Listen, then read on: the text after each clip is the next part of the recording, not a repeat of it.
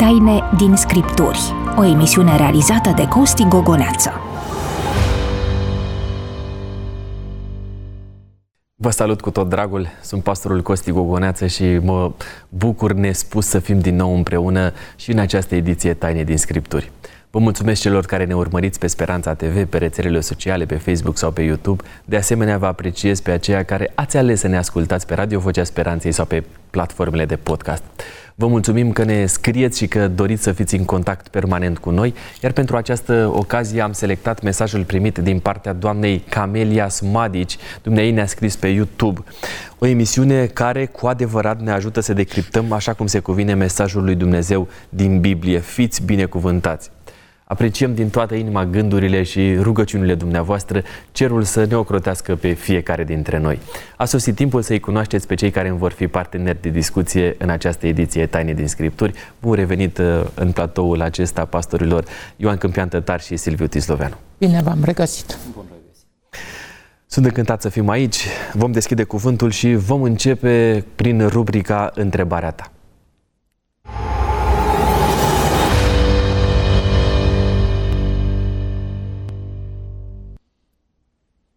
Domnul Gabriel Stankovici uh, ne-a scris următoarea întrebare pe WhatsApp la 0751 400 300. Vă spun numărul acesta de telefon pentru a-l folosi și dumneavoastră, uh, fie trimițându-ne SMS-uri uh, cu tarif normal, fie scriindu-ne pe platforma de WhatsApp, așa cum a făcut-o domnul Gabriel. Întrebarea dumnealui, sunt atât de multe denominațiuni creștine, cum poți ști dacă biserica din care fac parte este cea corectă, adevărată?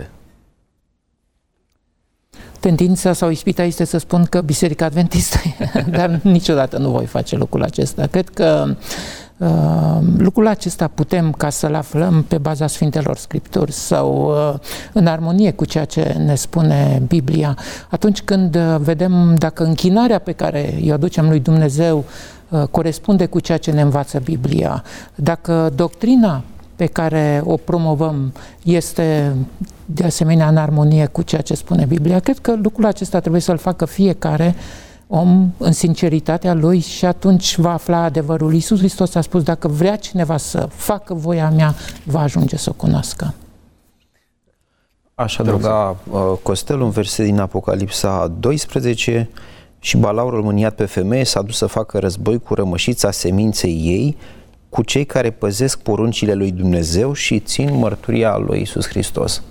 Deci sunt uh, două semne care de identificare a bisericii adevărate. Nu știu dacă timpul ne permite, însă aș spune și eu că biserica adevărată poate fi uh, identificată pe baza Bibliei și în funcție de cât da, cu ajutorul Bibliei și în funcție de cât de mult ea respectă ceea ce spune Sfânta Scriptură. Răspunsul e atât de general încât uh, poate nu transmite foarte mult, dar nu știu dacă avem timp să detaliem. Uh, vă întreb doar atât. De ce ați ales să faceți parte din Biserica Adventistă, mai mult decât atât să fiți promotorii acestuia, fiind uh, slujitorii ei ca pastor? Uh, Poate aș spune că aici m-am născut în Biserica Adventistă, dar nu.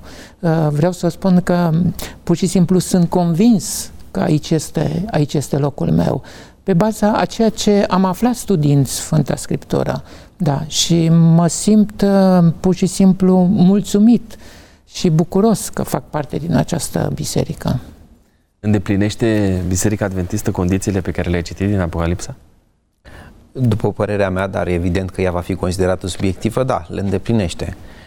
Acum uh, rămâne ca mm, oricine are frământări pe subiectul ăsta să se raporteze la Sfânta Scriptură. Dar și de ce spui că este subiectivă? Că avem un, uh, un pentru că o, eu o sunt... scriptura care este foarte obiectivă. Da, este Atunci... adevărat, însă mă gândesc la ascultătorii noștri, la unii care poate nu fac parte din confesiunea noastră, ei pot foarte ușor și pe bună dreptate să spună este un om care se care vorbește despre cum interpretează el Sfânta Scriptură.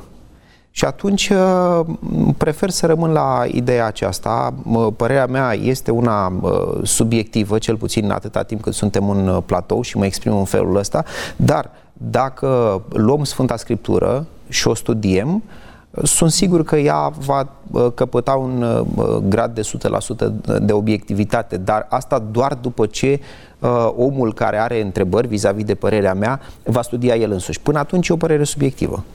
Mulțumesc frumos pentru răspunsuri. Vă reamintesc faptul că puteți să ne scrieți și dumneavoastră întrebările pe care le aveți, comentariile publice sau uh, în privat de pe YouTube sau pe Facebook. Uh, acolo puteți să ne spuneți opinia sau de asemenea să ne uh, adresați dilemele care există în mintea dumneavoastră. Scrieți-ne și motivele pentru care ați dori să mijlocim înaintea lui Dumnezeu. Dacă ne urmăriți pe rețelele sociale, distribuiți emisiunea noastră prietenilor dumneavoastră, le veți face un mare, mare bine.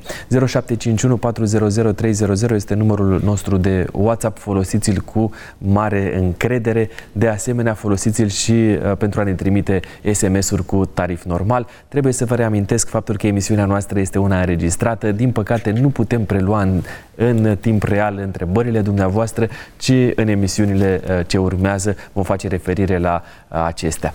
Pentru a vă face cunoscut subiectul din această ocazie, vă invit să reflectăm la două episoade din Noul Testament. Primul se regăsește în Ioan, capitolul 2, primele 10 uh, versete și ne relatează faptul că Domnul Isus și-a început uh, activitatea mesianică la o nuntă.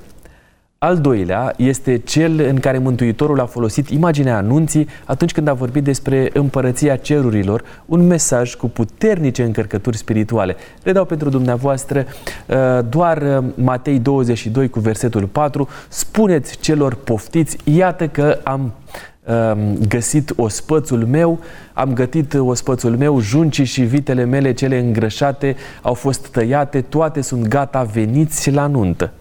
Așa cum am uh, sesizat eu, probabil că ați făcut-o și dumneavoastră, în niciunul dintre aceste pasaje nu se face referire la vreun moment cu încărcătură spirituală în cadrul nunții. Prin urmare, care este fundamentul cununiei religioase, așa cum o cunoaștem noi astăzi? Vorbește Biblia cumva explicit despre această practică sau este doar o realitate fundamentată pe tradiții bisericești? Vă reamintesc, alături de mine sunt pastorii Ioan Câmpian Tătar și Silviu Tisloveanu.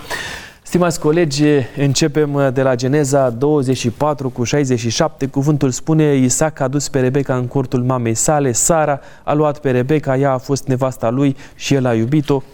Cum se desfășura nunta în Vechiul Testament? Nu avem prea multe informații cu privire la subiectul acesta. Un lucru este cert că uh, ceremonia aceasta nu era în primul rând una religioasă, ci mai degrabă civilă. Dar uh, componenta spirituală și religioasă totuși este prezentă, uh, pentru că nunta este o instituție divină. Și dacă ne referim la căsătoria lui, uh, lui Isaac, uh, cei care o citesc cu atenție, această narațiune care ocupă un capitol întreg din Cartea Genezei, uh, pur și simplu abundă în rugăciuni înălțate. Mă gândesc la robul care a înălțat rugăciunea, apoi chiar și momentul în care se întâlnesc cei doi, Isaac împreună cu, cu Rebecca, uh, Biblia spune că a ieșit la câmp să mediteze, el se ruga în timpul acesta. Deci, uh, pur și simplu, dimensiunea aceasta spirituală e prezentă chiar dacă ea are mai degrabă o conotație civilă, așa după cum am, am amintit. Spuneați dumneavoastră că nunta este de surginte divină. Pe ce vă bazați când spuneți lucrul acesta? Mă bazez tot pe ceea ce spune Biblia în Cartea Genezei și anume că Dumnezeu a instituit uh, pur și simplu această instituție. Da. El a unit Eden, pentru prim, în grădina Edenului, sigur. Înainte că da. de căderea omului în păcat. Înainte de căderea omului în păcat, da. În plus, uh, Domnul Hristos, uh, reluând uh, afirmații din, din Geneza, cum că va lăsa omul pe tatăl și pe mama sa și se va lipi de nevastă sa, adaugă, deci ce a unit Dumnezeu omul să nu despartă. Deci înțelegem că o căsătorie bine făcută uh, reprezintă o unire făcută de Dumnezeu Acum, într-adevăr, n-am ajuns, probabil că vom ajunge să discutăm și asta, dacă unirea trebuie făcută în fața unui pastor și în biserică. O să ajungem să discutăm despre Dar până acolo, astea. până acolo este important să înțelegem că Uh, în planul lui Dumnezeu, căsătoria reprezintă o unire dintre un bărbat și o femeie făcută de Dumnezeu pe o cale sau pe alta. În Vechiul Testament se pare că uh, unirea asta sau binecuvântarea, uh, nu avem foarte multe date, tocmai de asta mă exprim așa cu reținere. Se pare că era unirea asta era, binecuvântarea era uh, făcută de, uh, de părinți, de tatăl, uh, de tatăl fetei uh, sau mă rog, de tatăl băiatului uh, mai, uh, mai bine. Dar uh, Uh, Cumva tatăl juca un rol din acesta spiritual în cadrul familiei? Păi tocmai, tocmai asta știm că tatăl reprezenta capul familiei și avea și rolul de preot al familiei. Și în această calitate el își, uh, uh, el își dădea binecuvântarea. Uh, cred că am undeva notat dintr-o carte apocrifă cei drept. Nu știu dacă pot să citesc, este timp, trei, sunt 30 de secunde să citesc din cartea lui Tobit. Este o carte apocrifă, dar ea ne spune ceva despre, ce se, despre cum se întâmplau lucrurile, cel puțin în perioada intertestamentală. Și a chemat pe Sara, fica sa, și luând-o de mână, i-a dat-o lui Tobie de femeie și a zis, iată după legea lui Moise, ia-o și du-o la tatăl tău. Și i-a binecuvântat. Și chemând pe Edna, femeia sa, și luând hârtie, a scris în voiala și a pecetuit-o, uh, apoi au început a mânca și a chemat, pe, și a chemat Raguel pe Edna, femeia sa, și a zis, pregătește soro, cealalt, soro, adică soția lui, da, cealaltă cameră de culcare și du-o acolo, pe fică. Și făcând cum a zis el, a dus-o acolo și aceasta a plâns și împărtășind și a lacrimile fiicei sale, a zis, întreznește fică, Domnul cerului și al pământului uh, îți va da bucurie în locul întristării, îndrăznește fică. Așadar, nu avem uh, rostit o formulă de binecuvântare, însă vedem aici cum uh, tatăl este cel care pune uh, mâna fetei în mâna băiatului.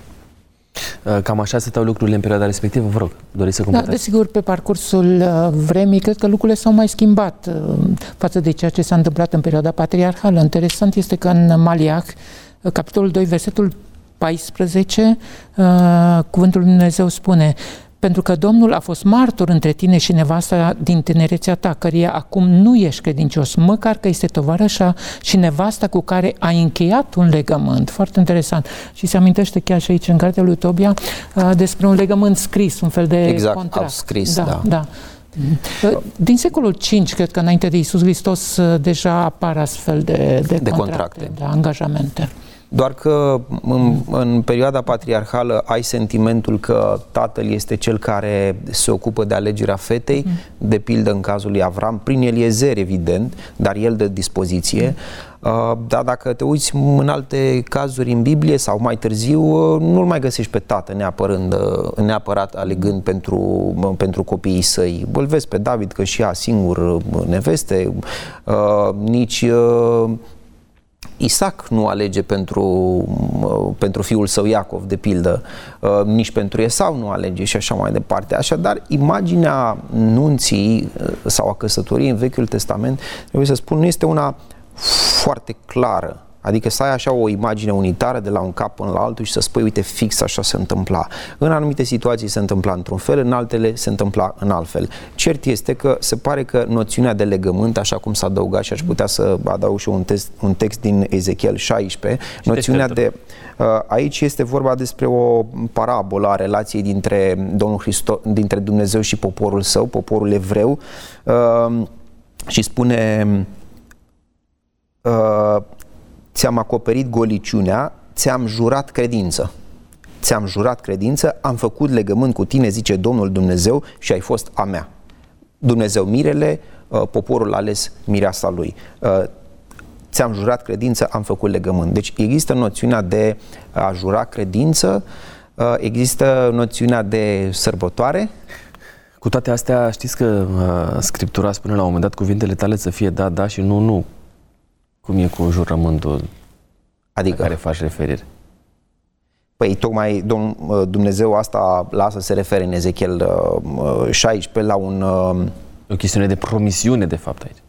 Dumnezeu promite, treaba, promite treaba asta poporului, dar poporul iese din legământ, că legământul e o chestiune cu două sensuri, adică promite Dumnezeu și promite și poporul. Dacă ne ducem înapoi în Exodul la capitolul 19, exact asta, uh, exact da, asta găsim o promisiune din partea poporului. Anunții, că despre asta da. ai vorbit. Da.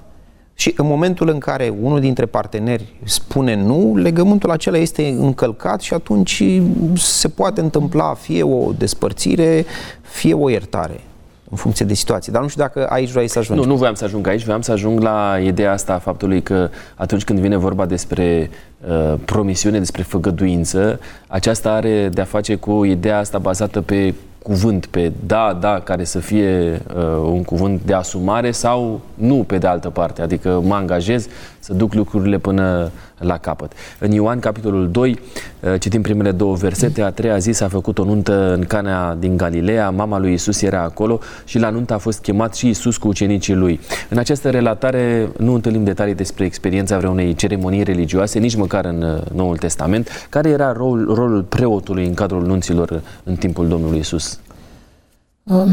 nu se vorbește despre rolul preotului. Chiar și în timpul uh, Mântuitorului Iisus Hristos, uneori rabinii puteau să fie chemați și să dea acea binecuvântare pe care părinții ar fi trebuit ca să, să o dea, dar nu, nu se vorbește despre faptul că ar fi avut un rol atât de important uh, preotul. Da. Puțin mai târziu, în timpul, mhm. părin- în perioada părinților bisericești, încep să apară referiri la uh, uh, episcopi care sunt chemați uh, să rostească o binecuvântare sau să rostească o rugăciune. Uh, deci puțin, puțin mai târziu. Într-adevăr, nici Domnul Hristos se pare că nu a fost chemat ca să da, facă da, o rugăciune da. de binecuvântare și un preot, uh, un preot cu atât mai puțin. Prin urmare, în uh, partea timpurie a Noului Testament, chiar în timpul lucrării Domnului Hristos pe pământul acesta, nu erau uh, cununii religioase, nu erau nunți cu aspectul acesta religios, pentru că el era împlinit inclusiv atunci Așa prin este. implicarea pe, părinților. Pe de altă parte, noi suntem uh, uh, pur și simplu setați pe modul acesta de gândire, adică religia cu religia și partea laică cu... Dar pe vremea aceea nu se gândea exact. așa, pentru că religia era îmbibată în viața de zi cu zi. Da, și de aceea nu putem spune că nu avea și o dimensiune religioasă. religioasă da. Pe de altă parte, faptul că uh, era în primul rând o, o ceremonie civilă, uh, pur și simplu Cred că și acesta este motivul pentru care divorțul era destul de prezent. Da. Iar Dumnezeu, uh, uh, adică Isus Hristos este cel care condamnă lucrul acesta, da. Al despărțirii. Al despărțirii, da, al divorțului. Uh, de fapt, dacă stăm să ne uităm în Noul Testament, Isus nu vorbește despre punând așa în contrapondere, da. nu vorbește despre ideea de a avea un reprezentant al lui atunci când vine vorba de nuntă, ci vorbește tocmai despre a ține căsătoria curată și a da. nu te despărți după da, căsătorie. Da, da, da. Foarte interesant uh, aspectul mm. ăsta. Mai degrabă se pune um, punctul pe ei în privința asta unei relații curate. Seriozității care, legământului, a seriozității promisiunii. Angajamentului pe care Da, cam, cam asta se pare că este realitatea în Sfânta Scriptură. Din nou spun se pare pentru că, din păcate, nu avem un capitol dedicat nunții. Uite, nunta să fie așa și așa. Însă, întotdeauna evreu a fost un om religios religios și uh, nunta pentru mm. evreu uh, însemna printre altele și uh, crearea de noi urmași, ori treaba asta era o împlinire a făgăduinței Dumnezeului lor. N-ai cum să spui că lucrurile se făceau fără Dumnezeu. N-ai cum să spui că lucrurile se făceau fără El, însă, într-o manieră, este adevărat Uh, diferită de cum le facem noi astăzi. Adică astăzi noi mergem la altar, adică în casa Domnului, acolo este un alt reprezentant da, decât uh, cineva din familie care uh, cere o binecuvântare și acum rămâne să vedem da, o să ajungem că de asta am luat treptat, să vedem asta. Uh, ce, ce a însemnat în Vechiul Testament, să vedem ce înseamnă în timpul Domnului Hristos și acum facem un pas mai departe, dar nu, nu înainte de a le reaminti prietenilor noștri, celor care ne privesc sau ne ascultă, numărul nostru de telefon 0751 400 300. Folosiți-l cu încredere uh, prin aplicația de WhatsApp, scrieți-ne acolo mesajele dumneavoastră uh, sau trimițându-ne SMS-uri cu tarif normal. Apostolul Pavel scrie despre cum ar trebui să se comporte soțul cu soția și viceversa. Citesc Efeseni, capitolul 5 cu 22, nevestelor, fiți supuse bărbaților voștri ca Domnului și am să amintesc și Efeseni 5 eh, cu 25, bărbaților iubiți-vă nevestele cum a iubit și Hristos biserica. Eh, pare că nu abordează eh, tema nunții în mod explicit. Cum au stat lucrurile la acest capitol în biserica creștină primară, da? pe hmm. măsură ce lucrurile avansează? Cred că în Biserica Creștină Primară trebuia să se întâmple așa cum se întâmpla și în, în perioada Domnului Isus Hristos, pentru că foarte multe elemente, mă refer la închinarea în cadrul bisericii primare, erau preluate de la sinagogă. Deci putem spune că există o anumită continuitate, iar din parabolele Mântuitorului nostru Iisus Hristos, um, pur și simplu putem înțelege anumite ritualuri care aveau loc. Mai întâi logodna, înțelegerea, atunci se semna sau se pregătea contractul acela care se semna mai târziu, apoi uh, exista o perioadă de așteptare în care mirele pregătea locul, casa și pe urmă venea să-și ia, să-și ia mireasa și um, ceea ce urma după aceea nunta propriu-zisă. Deci elementele acestea le întâlnim în, în parabolele Domnului Isus Hristos și ne ajută ca să înțelegem uh, cam cum se desfășura acest ritual. Aș uh, reveni puțin la da. parabolele Domnului Hristos pentru a adăuga așa câteva elemente într-un scenariu, să zicem, cronologic. Uh, aveai prima dată logodna pe care o găsim încă din Vechiul Testament, în Deuteronom, capitolul 20, versetul 7 spunea că dacă s-a dus la oaste un bărbat sau de fapt el să nu fie luat la oaste dacă s-a logodit, logodit. dacă s-a logodit, nu trebuia luat la oaste nici dacă era căsătorit, dar e interesant în că... primul an? Uh, da, în primul an, dar este interesant că el putea să rămână și trebuia să rămână acasă și dacă era logodit. Uh, din asta eu înțeleg că Dumnezeu punea mare accent pe această înțelegere preliminară Uh, căsătoriei, logodna. Ok, și uh, închei paranteza, am vrut să spun că ideea de logodnă se găsește încă din Vechiul Testament. Se făcea uh, logodna, după care, așa cum s-a spus, Mirele pregătea pregătea locul în care avea să-și aducă uh, mireasa, venea ziua anunții, uh, Mirele pleca de acasă de la el, însoțit de obicei de niște fete tinere, asta ne spune și pilda celor 10 fecioare, însoțit uh, de ele, mergea acasă la fată, la mireasa lui, unde uh, o găsea, o lua, evident că era dată de către uh, tatăl ei, fata, și porneau în marș spre casa mirelui. Acolo întotdeauna urma un ospăț, Uh, de șapte zile putea să fie sau de mai da. puține sau de chiar de 14 zile și în felul acesta se, să zicem, uh, se desfășura o căsătorie acolo. Unde era uh, în biserica primară componenta religioasă? Nu, Cine era în, reprezentantul în, religios în biserica în forma, în forma în care există astăzi, repet, la biserică, în fața pastorului nu, sau la sinagogă, vă în fața... concret cum stăteau nu lucrurile găsim. atunci?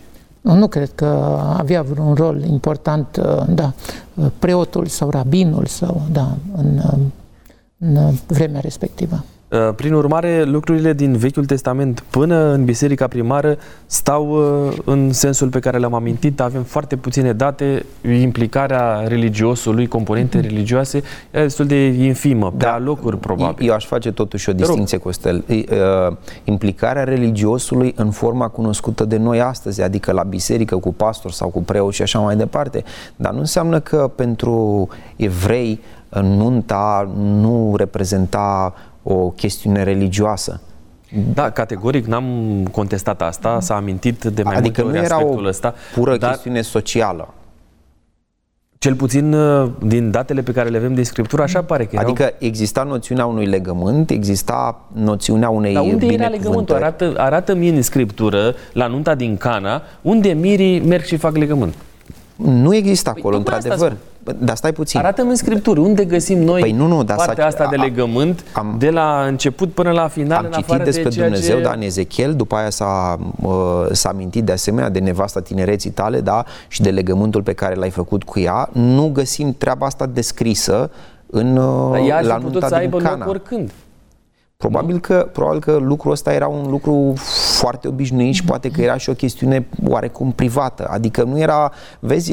Avea loc noi, înainte noi de, începutul, de, de începutul căsnicii sau undeva pe parcurs? Eu cred că cu ocazia locotnei se discutau toate aspectele, iar uh, documentul se semna în ziua, în ziua anunții. În ziua anunții, exact. Da. Dar ce vreau să spun... Ziua vezi, de început a sărbătorii? Ziua da, de da, început da, a sărbătorii. Da, da, nu da, sunt da. foarte sigur, nu sunt foarte sigur, dar a, așa mi se pare logic că era da. uh, să se întâmple. Ce vreau să spun este, vezi, pentru noi la o nuntă, Uh, am participat chiar duminică la o nuntă. Uh, momentul cel mai important este momentul acela al jurământului făcut în fața altarului. Mă înțelegi? Noi asta gândim. Componenta Ori, altarului și... iar... Stai puțin, stai puțin să vezi ce vreau să zic. zic. Ori noi, dacă nu vedem lucrul ăsta în Sfânta Scriptură, tindem să punem sub semnul întrebării ideea de religie uh, și nuntă sau, uh, sau rolul religiei în cadrul, în cadrul nunții. Probabil că în cazul respectiv, ideea legământului era una de care nu se făcea caz atât de mare și poate că se făcea într-o atmosferă, într-un cerc mai uh, restrâns, în, acolo, în cadrul familiei, dar, repet, noi trebuie să știm, evreu când se căsătorea, el împlinea un mandat divin. Ok, ai, ai făcut referire de mai multe ori la treaba asta și mi-ar plăcea să o clarificăm ca să o, o înțelegem bine. Uh, spuneai despre altar, ai zis de mai multe ori. Uh, Așa numim noi uh, altar. locul Are biserica. ceva sfânt în el, locul ăla? Adică n-am putea să mergem, nu știu, în creația lui Dumnezeu, în natură și să zicem, uite, aici mergem și Cineva Recunosc că mai, sunt mai conservator da, la capitolul contest, dar ăsta. Are ceva sfânt locul ăla? Adică ceva, nu știu, uh, uh, cum să o numesc? Uh, da, are, locul, locul ăla are ceva special. Știi de ce? Pentru că ce el a fost de, decât un alt loc în care... el a fost dedicat uh, întâlnirilor de închinare. Și în felul ăsta el are ceva special, ceea ce nu are o altă locuință inclusiv casa mea, în care și eu mă rog Domnului. Dar uite că Dar locul ăla Vechiului Testament, în practica destinat din timpul Domnului Hristos, în practica bisericii primare, nu există așa ceva. Înseamnă că mai pu- cei de atunci au fost mai puțin binecuvântați decât cei de astăzi? Poate, poate întrebarea ar fi aceasta, de ce procedăm altfel astăzi, nu? O să ajungem exact. aici, da? Dar încet, încet le luăm așa pe rând. Vă rog, explicați-mi cum e cu asta ca să putem să o definim și să putem să trecem mai departe. Are ceva sfânt Uh, locul din biserică spre deosebire de un alt loc și aici ne referim strict la momentul... O să vreau nu, să-mi termin desigur, ideea nu, după fratele Câmpian. Da, desigur, nu există loc sfânt în sine, ci doar prezența lui Dumnezeu face ca locul acela să devină, să devină sfânt și să devină un loc special, da.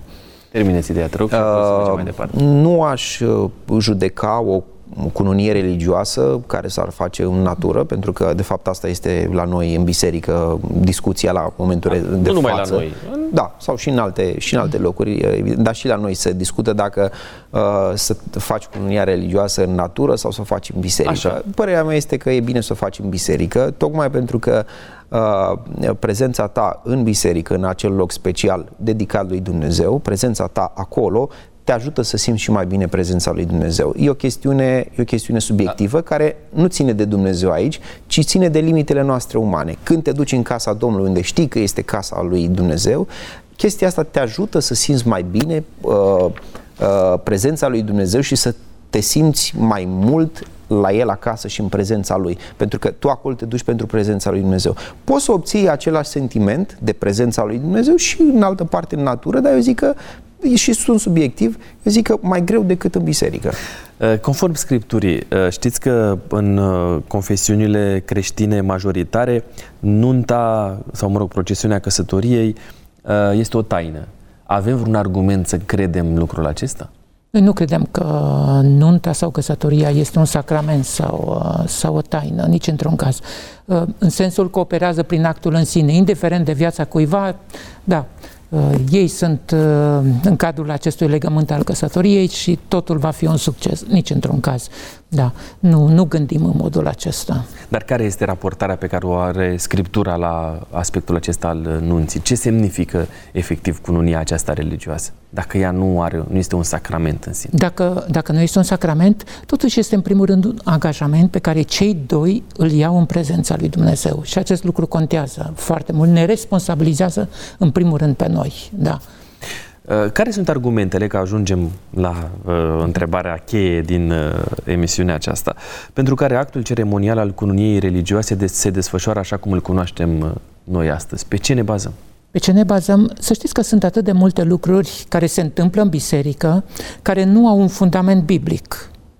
Uh, de aceea noi avem două surse de autoritate. În primul rând este Biblia și în al doilea rând este practica eclesiastică. Da. Uh, cred că nunta face parte din uh, domeniul acesta al practicii eclesiastice. Da. Sunt și alte lucruri, de exemplu, în cadrul organizației unei biserici, la toate nivelurile, au loc niște adunări elective. Nu spune Biblia nicăieri cum să se desfășoare ele. Dar, în ceea ce privește practica eclesiastică, principiile care guvernează această practică niciodată nu trebuie să vină în conflict cu ceea ce spune Biblia. Deci noi nu ne trebuie să ne limităm uh, la ceea ce spune Biblia în anumite practici religioase, ci să nu fim în conflict cu principiile Bibliei. În uh, Scriptură se citește despre, citim despre rugăciune de binecuvântare, de dedicare pentru copii. Rugăciuni, uh, citim despre rugăciune de binecuvântare, de dedicare pentru slujitorii Evangheliei. Dar nu citim în Scriptură despre rugăciune de binecuvântare sau de dedicare pentru doi Te tineri Te care doresc să se căsătorească. Dar, de unde practica asta? Dar uite, uh, practica asta nu este cerută în mod explicit în Sfânta Scriptură, că tocmai asta vorbim până acum, nu? Dar Sfânta Scriptură, așa cum am spus la început, uh, aduce ideea că soțul și soția sunt uniți de Dumnezeu. Deci noțiunea asta de unire făcută de Dumnezeu uh, își găsește împlinirea în cazul Bisericii Adventiste și nu numai, cam în toate denominațiunile din câte știu uh, la momentul de față, ea își găsește împlinirea uh, prin uh, acea uh, rugăciune pe care o face uh, pastorul sau preotul. Repet, ideea de că Dumnezeu îi unește își găsește împlinirea în cazul bisericilor creștine prin această rugăciune. Deci această rugăciune de binecuvântare, atenție, vreau să fac o precizare. Adesea, cel puțin în Biserica Adventistă, se spune ce se mărită cu tare, zice, sau face nuntă cu tare, zice, cine dă binecuvântarea? Nu, oameni dragi, binecuvântarea o dă Dumnezeu. Pastorul doar o cere. Și vezi că lucrurile încep să se lumineze. Bisericile creștine au, au rânduiala asta și Biserica Adventistă o găsește potrivită, ca cei doi tineri să fie uniți de Dumnezeu în casa lui Dumnezeu, printr-un reprezentant al lui Dumnezeu, un slujitor al lui, în cazul Bisericii Adventiste, pastorul. Deci el nu face ceva cu totul inventat. El nu, da, nu îi se cere în mod explicit să facă treaba asta, dar el împlinește un ideal divin, și anume că Dumnezeu îi unește pe cei doi. În Biserica Adventistă puteți să-mi descrieți pe scurt cum se desfășoară un uh, serviciu divin al unei cununii uh, religioase? Um, este un serviciu divin uh, asemenea multor altor servicii divine, doar că are anumite aspecte sau detalii pe care nu le au alte servicii, servicii divine. Puteți să punctați, vă rog? În primul și în primul rând e vorba de ținuta Uh, ei sunt în atenția tuturor, da, mirele și mireasa, așa se întâmpla uh, și în perioada Vechiului Testament și a Noului Testament, da? Uh, în al doilea rând, imnurile, poeziile, toate sunt dedicate acestui, acestui eveniment. Are loc prezentarea Cuvântului lui Dumnezeu, care nu trebuie să dureze prea mult, așa cum a fost la mine două ore, ci wow să fie unul scurt, da, să nu obosească um, pe cei care participă la actul închinării și, bineînțeles, după aceea are loc această ceremonie sau acest ritual al binecuvântării, cum îl numim, uh, cum îl numim noi, și anume, în primul rând, angajamentul celor doi, unul față de celălalt, în prezența lui Dumnezeu și, pe urmă, urmează rugăciunea de, de binecuvântare iar după această rugăciune, pastorul este cel care îi declară soț și soție în prezența tuturor, pentru că întotdeauna nunta are și o dimensiune publică. Ea trebuie să fie înaintea lui Dumnezeu și în prezența multor martori, da. Uh, vă întreb o chestiune. Mi-ați prezentat așa un serviciu divin uh, clasic care se întâmplă de obicei la nuntă. Două chestiuni, de fapt. Prima dintre ele, cum ați vedea dacă lucrurile astea puțin invers? Adică, în cadrul unui serviciu divin de nuntă, să se înceapă cu deschiderea cuvântului lui Dumnezeu uh, și apoi cu binecuvântarea și apoi cu rugăciunea de binecuvântare și apoi momentul acela al poeziilor, uh, uh, eu cred că, și toate celelalte. Eu cred că modul în se care poate se desfășoară... în biserică să fie puțin altfel? Poate să fie și altfel, nicio problemă. Pot să fie și poezii după sau cântări sau imnuri, nu, nu este nicio problemă. Dar pur și simplu vedem un anumit crescendo, o anumită pregătire pentru momentul de vârf care nu este altul decât cererea aceasta, rugăciunea pentru binecuvântare. Da. Cine ar trebui să iasă în evidență, mai adaug și întrebarea asta înainte de cealaltă, cine ar trebui să iasă în evidență în cadrul unui serviciu divin de nuntă? Mi-ai ridicat mingea la fileu vis-a-vis de discuția despre spațiu. Păi din moment ce trebuie să iasă în evidență Dumnezeu, prezența Lui și binecuvântarea Lui, uh, probabil că uh, și în privința spațiului uh, putem să luăm niște decizii. Nu știu dacă înțelegi ce am vrut să spun. Mm. Adică, în evidență, nu trebuie să iasă mirii prin costumația lor sau prin cine știe ce accesorii, mm. nu trebuie să iasă în evidență nici vorbitorul, prin nu știu ce predici harismatice, nu trebuie să iasă în evidență nici uh, invitații prin ținuta lor sau prin alte lucruri, nici corul, nici... Uh, uh, în evidență ar trebui să iasă Dumnezeu, adică pur și simplu să facem totul de așa natură încât să se vadă că e prezența lui Dumnezeu acolo și că ne aflăm înaintea lui și că așteptăm ca invitați, ca martori, așteptăm ca Dumnezeu să-și reverse binecuvântarea peste acești doi tineri. Adică cuvântul de ordine ar trebui să fie smerenia și nu epatarea? Clar. Cred că principiul simplității pe care Biblia recomandă mereu și mereu ar trebui să fie prezent, pentru că nunțile au, știu, au devenit o adevărată industrie în ziua de astăzi și na, n-ar trebui să se întâmple lucrul acesta. Um, a doua întrebare din uh, uh, calupul ăsta.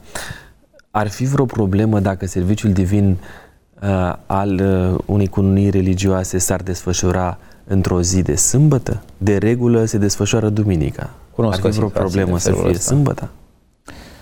Mai fost și astfel de cazuri, uh, sâmbătă înainte de apusul soarelui să aibă loc serviciul um, uh, divin al cununiei religioase, dar lucrurile sunt complicate pentru că de, de obicei întotdeauna se pregătește o masă și cred că nimeni nu-și imaginează că în timpul sabatului să aibă loc această pregătire a mesei. Deci, din uh, rațiuni practice, cred că nu are loc duminica. Da. De altfel, dacă am înlătura uh-huh. aspectul ăsta al mesei, sau nu l-am înlăturat, de fapt l-am amânat, l-am lăsat uh-huh. pentru ziua următoare, Uh, nu vreau să fac o revoluție sau o sugestie, doar mă exprim așa ca idee. Poate să fie o idee bună aceea de a primi binecuvântarea chiar în sabat. Da, că da, da. primii noștri părinți da. probabil că atunci au primit binecuvântarea, nu au fost creați vineri și probabil că în timpul sabatului, îmi imaginez, Dumnezeu i-a, le-a și, i-a și binecuvântat. Repet, asta dacă uh, invitații sunt ok cu ideea asta de a amâna uh, masa Uh, pe ziua următoare. Acum, uh, chiar și la nota din Cana, să nu vă imaginați că oaspeții stăteau acolo trei zile sau șapte zile, ci pur și simplu non-stop. non-stop.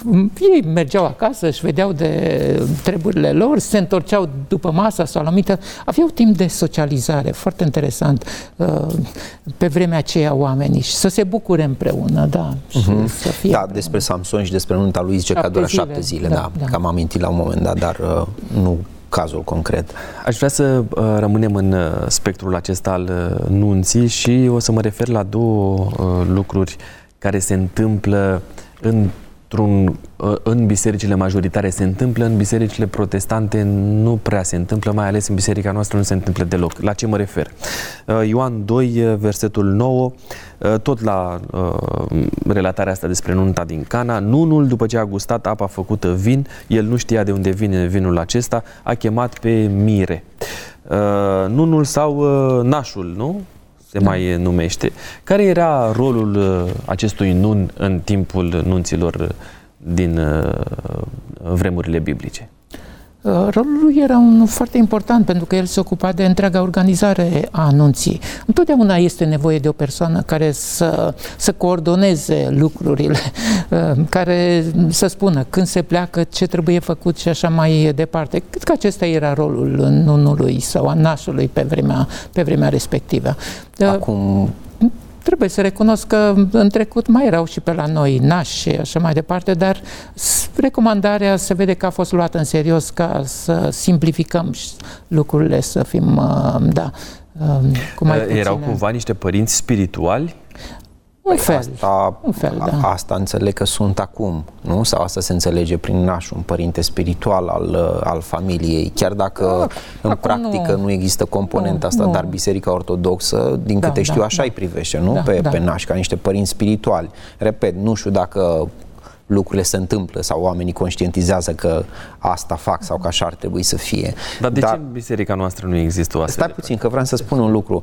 Uh, lui Dumitru Cornilescu, da, a cărui uh, traducere o folosim noi, a venit ușor să mm, traducă cuvântul acela din limba greacă prin nun, da? El nu înseamnă naș în sensul de părinte spiritual în greacă. Nu, e un organizator, exact așa cum s-a spus. Repet, el aici înțeleg că a fost influențat de cultura ortodoxă în care trăise și acel uh, a, cuvânt... Cu alte cuvinte, practica asta a părintelui spiritual nu este bazată pe scriptură. Nu, nu, nu, nu este. Deci cuvântul din limba, cuvântul de limba greacă, nu mai știu cum e cu arhii, nu mai știu cum, m-am uitat uh, și l-am căutat, nu înseamnă părinte spiritual. De altfel, nici nu îl găsim și în alte locuri în, uh, în Noul Testament decât aici și în engleză este tradus prin organizator, cel care organiza festivitatea. Um, când vorbim despre practica aceasta a, a uh, nunții, inevitabil uh, îmi vine o întrebare legată și de ceea ce am discutat mai devreme. Cumva pastorul este cel sau reprezentantul bisericii este cel care rostește rugăciunea de binecuvântare. Uh, de ce uh, pastorul și nu uh, unul dintre părinți? Sau tatăl mirelui, așa cum se întâmpla în Vechiul Testament. Ar fi ceva nepotrivit ca lucrul acesta să se întâmple? Hmm spunem că ar fi nepotrivit, dar uh, noi avem uh, o anumită practică care într-un fel a fost legiferată, să mă exprim în, uh, în modul acesta în cadrul organizației bisericii și anume cine are dreptul ca să facă, să facă lucrul acesta. Tatăl mirelui, a miresei pot face acasă, da, ceea ce doresc ei să facă, dar în cadrul bisericii totuși există o anumită rânduială pe care trebuie să o respectăm, da. Doreți să da, completezi? Da, nu, în esență rămân la aceeași idee uh, că asta este rânduiala în biserica sau și în biserica adventistă uh, și biserica adventistă are dreptul să pornind de la ideea că biserica trebuie să fie una organizată pe care o găsim în, în Noul Testament, ea are dreptul să stabilească anumite proceduri inclusiv pentru, inclusiv pentru cununia religioasă. Conține uh, dacă asta de uh, poate ar fi o întrebare bună uh, ce părere am avea despre o căsătorie în care binecuvântarea o dă acasă tatăl? În care o dă acasă tatăl. Să tu întrebarea uh, Da, o, vrei, o, adaug, dar n-am, o, o adaug, dar nu am răspuns la ea. Părerea mea este că noi suntem chemați, din moment ce facem parte din biserica aceasta și ne asumăm și alte rânduiele ale ei, suntem chemați să ne asumăm și rânduiala asta de a veni... Se mai întâmplă și lucrul acesta, pentru că eu am dat binecuvântarea fiicei mele. Din postura pastorală, Din postura da. pastorală. Da. Rugăciunea de binecuvântare are în ea însă și o putere dumnezeiască ce se transferă în mod miraculos asupra mirelui, mirel, mirilor Uh, tocmai lucrul acesta spuneam că nu, nu este un sacrament uh, lucrul acesta, da.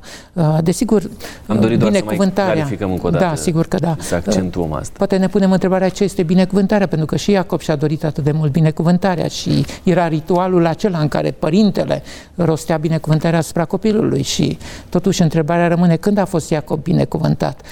Binecuvântarea nu este știu eu, un cadou foarte frumos pregătit și pe care îl primim uh, uh, în brațe, ci pur și simplu ceea ce devenim în relația noastră cu Dumnezeu. Da, este un moment decisiv acesta atunci când ne angajăm unul față de celălalt în prezența lui Dumnezeu, uh, iar Dumnezeu este cel care binecuvântă dacă noi ascultăm de cerințele lui Dumnezeu. de fapt, nu? nu Sigur, e un, un proces, nu este un moment în care noi primim, indiferent de atitudinea și comportamentul Eu aș spune nostru. că vis-a-vis de rugăciunea de binecuvântare, vorbim de invocare, nu de posedare. Și vreau să explic puțin. Invocare, adică noi chemăm prezența lui Dumnezeu, uh, chem, uh, invocăm promisiunile lui Dumnezeu să se împlinească în viața uh, celor doi, dar nu facem un, nu intermediem un demers prin care cei doi sunt posedați de Duhul lui Dumnezeu.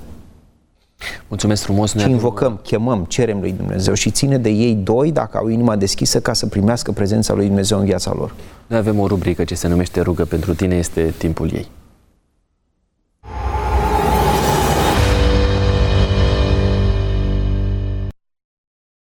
Iuliana ne-a scris pe WhatsApp la 0751400300, număr de telefon pe care vă încurajez să-l folosiți și dumneavoastră pentru a ne trimite mesaje pe WhatsApp sau pe SMS cu tarif normal. Iuliana uh, ne-a scris așa, rugați-vă pentru familia mea, soțul meu Cosmin a plecat de acasă și intenționează să divorțeze. Am să vă invit să ne ridicăm și am să vă rog pe dumneavoastră să înălțați o rugăciune specială pentru familia Iulianei și a lui Cosmin. Vă invit să ne ridicăm. Tată Ceresc, îți mulțumim pentru că întotdeauna Tu ești plin de har, milă și îndurare față de toți aceia care strigă la Tine după ajutor. Ne gândim la Iuliana care a făcut apel să ne rugăm pentru ea și credem că și ea se roagă. Te rugăm, Doamne, ascultă aceste rugăciuni Amin. și schimbă Tu inimile, atitudinile, Uh, care nu sunt potrivite cu voința ta și ajută, Doamne, ca această relație să fie refăcută. Ne încredem în Tine. Amin. Mai presus de toate dorim ca voia ta să se împlinească și tu să fii lăudat în toate. Prin Iisus te-am rugat. Amin. Amin. Vă invit să luăm loc. Mm. Vă mulțumesc mult pentru uh, mesajele pe care ni le scrieți, pentru încrederea pe care ne-o acordați și credem cu tot din adinsul că um, susținerea în rugăciune unii pentru alții are um, fundamentul în Scriptură. Trebuie să ne rugăm unii pentru alții. Vă încurajăm să vă rugați și dumneavoastră pentru noi, cei de aici, de la uh, Taine din Scripturi. Înainte de rubricile consacrate, exercițiul de sinceritate și uh, răspunsurile fulger, am uh, un... Uh, o speță pentru dumneavoastră pe care mi-ar plăcea să o clarificăm.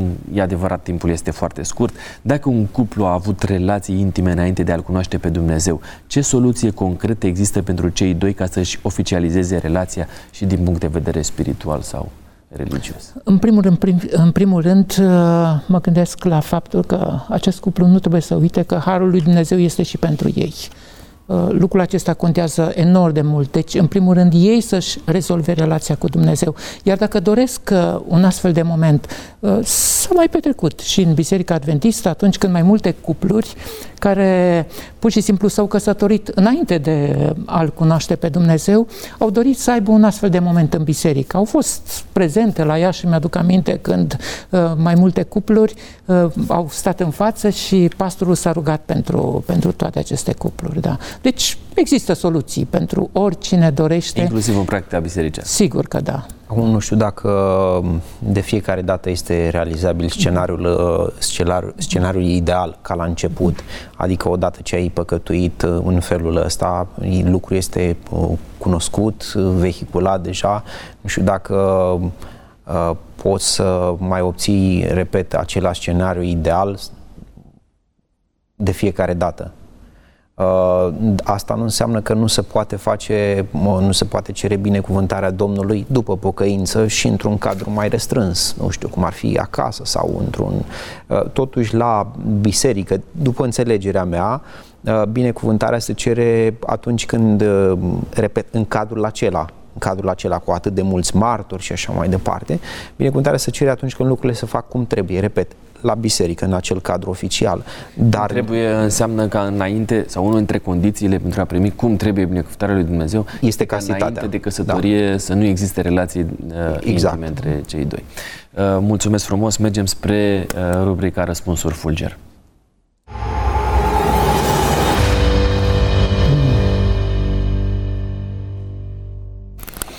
Uh, prima întrebare sună așa, în Biserica Adventistă te poți căsători religios fără a fi cununat civil? Nu se poate.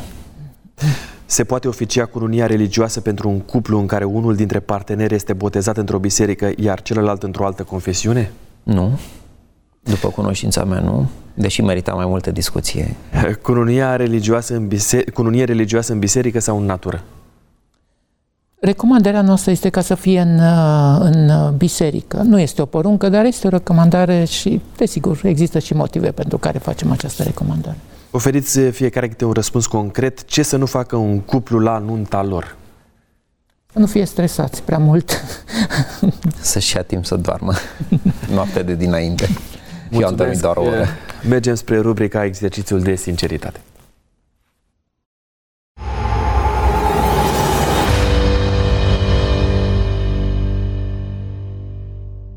Silviu, te rog pe tine să alegi unul dintre cele trei cufere. Numărul 1. Numărul 1. Câți ani au trecut de la nunta voastră și care este amintirea din acea zi care a rămas proaspătă în mintea ta? Aproape 11 ani. Uh, Pe ce dată a avut loc nunta? Uh, 9 septembrie 2012. Ah, e bine, te-ai pregătit. Te rog, ce amintire a rămas proaspăt în mintea ta? Uh, cum s-a rupt o bancă cu niște meseni. A fost așa emblematic, nu? da. Mulțumesc, uh, domnule Câmpian. Să fie doi. Să fie doi. Aici avem. Care a fost cel mai emoționant moment al nunții dumneavoastră? Cântarea de deschidere. Ador Nunta dumneavoastră salvatoare. a avut loc atu- uh, acum câți ani? 39 de ani. 39 de ani? Wow. A trecut repede timpul? Foarte repede. Foarte repede. Uh, cântarea de deschidere? Da, da. Ce cântare de deschidere? Ador puterea salvatoare. A fost emoționant momentul? Da, da, da, da. A fost momentul de deschidere a serviciului. Vă mulțumesc mult de tot pentru că mi-ați fost aproape în ediția aceasta. Una uh, cu încărcătură, mai ales pentru perioada aceasta din uh, timpul anului. Dumnezeu să ne dea fiecare dintre noi înțelepciune și să acționăm așa cum se cuvine. Au fost alături de mine pastorii Ioan Câmpian Tătar și Silviu Tizloveanu. Mulțumesc echipei tehnice, vă mulțumesc dumneavoastră, dar mai ales îi mulțumesc lui Dumnezeu pentru felul în care coordonează lucrurile aici la Tainii din Scripturi. Nu uitați să ne scrieți pe pe WhatsApp la 0751 400 300 întrebările sau motivele pentru care ați dori să uh, ne rugăm unii pentru alții. Am să rezum uh, dezbaterea din ocazia aceasta prin uh, a reda cuvintele pe care le găsim scrise în, Efes, în Evrei 13 cu 4 sunt cuvintele Apostolului Pavel, căsătoria să fie ținută în toată cinstea. Sunt pastorul Costi Gogoneață și am să vă reamintesc, așa cum o fac de fiecare dată, că bătălia pentru Biblie s-a mutat în studioul nostru, dar mai ales în casele dumneavoastră. Până data viitoare, Harul Domnului nostru Isus Hristos să se reverse asupra fiecăruia dintre noi și asupra familiilor și intențiilor noastre de a forma familii. Domnul cu noi!